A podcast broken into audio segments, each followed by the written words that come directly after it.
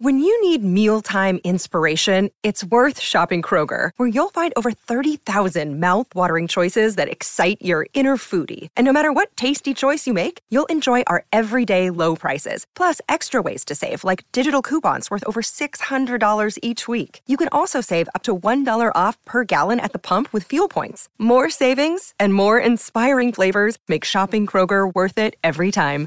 Kroger, fresh for everyone. Fuel restrictions apply.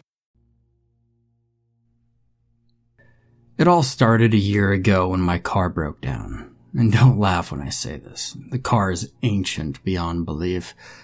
The Gremlin had been my father's and had already served one tour of duty by the time I inherited it. The gas mileage was a joke and the doors stuck. The only air conditioning had breathed its last a million summers ago, and the only relief I got during the blistering summers was driving down the road at 60 with the windows down. But it was a freaking Mercedes Benz compared to taking the train. So, I maintained that son of a bitch for as long as humanly possible, trying to coax my senior citizen car to last until I at least finished college. I blew a gasket or two a couple weeks before the fall semester graduation. Go figure and it left me only two options. One, I could take the buses all the way across town, camping out in the cold with a dozen other grumpy passengers and a few people I was pretty sure were homeless, or I could take the train and camp out in a subway with a few other people I'm pretty sure were homeless. And since one of the options kept me out of the cold, I went with the latter. Oh, I first saw him standing a little way down the platform from me. He was just a little guy, a lot shorter than my six foot three. He had the scrawny, runty look of someone who was picked on in high school and now aspired to blend into the tile grout. Since I was such a sociable guy, I meandered over to him to talk to him. Hey, where are you heading? He didn't answer me. He ducked his head lower, refusing to meet my eyes. He reached up, pulling the cords on his blue hoodie tight until nothing but his nose and his upper lip were visible. The gesture very clearly said, fuck off. I wish I heeded the warning. I'm Bryant, I said, undeterred. I offered him a hand. He only stared at it. I kept it aloft for as long as I could without feeling awkward before I let it go limp and swing at my side. I studied him. He looked about my age, maybe a little younger. Maybe we could sit together. He had to talk to me sometime, I mean, didn't he?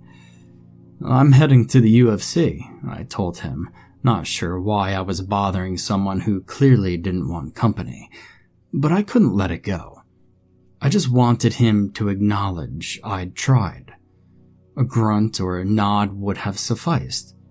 But he didn't react to a damn thing I said. So, where does, um, where does your commute take you? I asked. Nothing but silence. I left the encounter feeling disconcerted and a little discouraged. And I consoled myself with the fact that I'd likely never see him again. But I did. The boy in the blue hoodie took the same route I did every single day. And no matter what time I got out of class, he was waiting on the train car with me. I never saw him get off either. When I disembarked to go home to my crappy apartment, he was still in the train car. I had one of the thoughts that you sometimes get late at night. Every horrible thing seems possible and then the sun has sunk below the horizon and darkness has us jumping at every shadow. Night is where the monsters live and the impossible happens. I began to wonder if Blue Hoodie Kid was stalking me. I mean, listen, that made no sense, right? So I asked my roommate. He was a guy, for one, and I wasn't much to look at even if Blue Hoodie Kid were so inclined. I was clearly broke, so he wasn't following me for my money. He was a little guy, I didn't think he could jump me. I had at least 50 pounds on him. Maybe it's coincidence, my roommate told me, but I didn't think so. So when I sat down across from Blue Hoodie Kid again, I asked him. He wouldn't speak to me, but I could feel his eyes on my face. Are you a little slow? I asked him, uncharacteristically blunt. Can't you talk? Excitement zinged through me when the slur escaped my mouth. I'd always expect to feel shame when I used language like that, but it was freeing to say it. Blue Hoodie Kid didn't say anything, but I saw his spine stiffen. Oh, so you do hear me, I said, an edge to my voice. All the anxiety this kid had caused me was coalescing into a ball of hate. I wanted to lob it at him.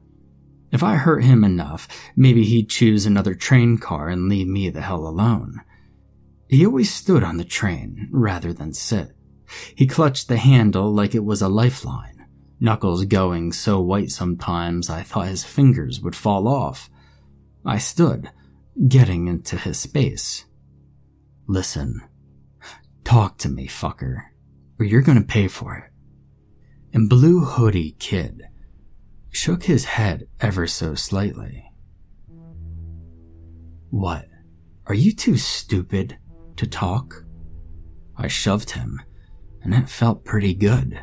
He stumbled and fell sideways, hitting the bench on the opposite side of the car with an audible thump. An insane urge to knock his head against the seat seized me. Blue Hoodie Kid didn't even cry out. That annoyed me even further. It was the middle of the night, and all the other passengers in our little car had already disembarked. It was just me and him. If the train hadn't stopped, I'm not sure if I would have acted on that impulse. In fact, I actually shuddered to think how much worse things could have turned out if I did. The train shuddered to a halt and I grabbed my backpack, mumbling curses as I stepped out. Damn my stupid car for breaking down before graduation. Damn college for costing so goddamn much. And damn that kid. Decent human beings talked to each other, even if it was just to tell each other to leave them the hell alone every day after my night class. I'd step foot on the train, and he'd be there, even after I switched cars in an effort to avoid him. And the weight of antagonistic silence just drove me absolutely batshit insane. Sometimes I'd glare back at him. Sometimes I'd fill the silence with talk, and none of it pleasant. The small portion of his face that was visible had lumps on it. I hadn't seen acne that bad since high school, and I myself had my share of monster zits and knew exactly how self-conscious they could make a person. Hey, you need to see a dermatologist. Stat. Pizza face. I sneered at him one evening. For whatever reason, that was the straw that broke the camel's back. The boy shuffled toward the exit and stood by it until the train began to slow. I watched him exit. I wasn't even sure if this was his stop. He never exited early before. I scooped up my bag and followed him, unable to stop myself. It was stupid enough to go wandering the streets of Chicago after dark. Stupider still to do it in this area. I suddenly didn't feel like such a big shot when there are people here who'd literally kill me as soon as they looked at me. Blue Hoodie Kid had a good lead, but I'd run track in high school, and he didn't look like he'd done a day of exercise in his life. So I settled into an easy jog and I followed him. He kept up the shuffle for three miles until he came to a stop in front of one of the shabbiest houses I'd ever seen. The walls were gray and peeling, the roof sagged, and the sidewalk leading up to the open front door was hanging. There was a pile of broken things in the front yard. I couldn't make out what all the garbage was in the dark, but most of it looked like shattered picture frames. He waited until I'd gotten close before he spoke.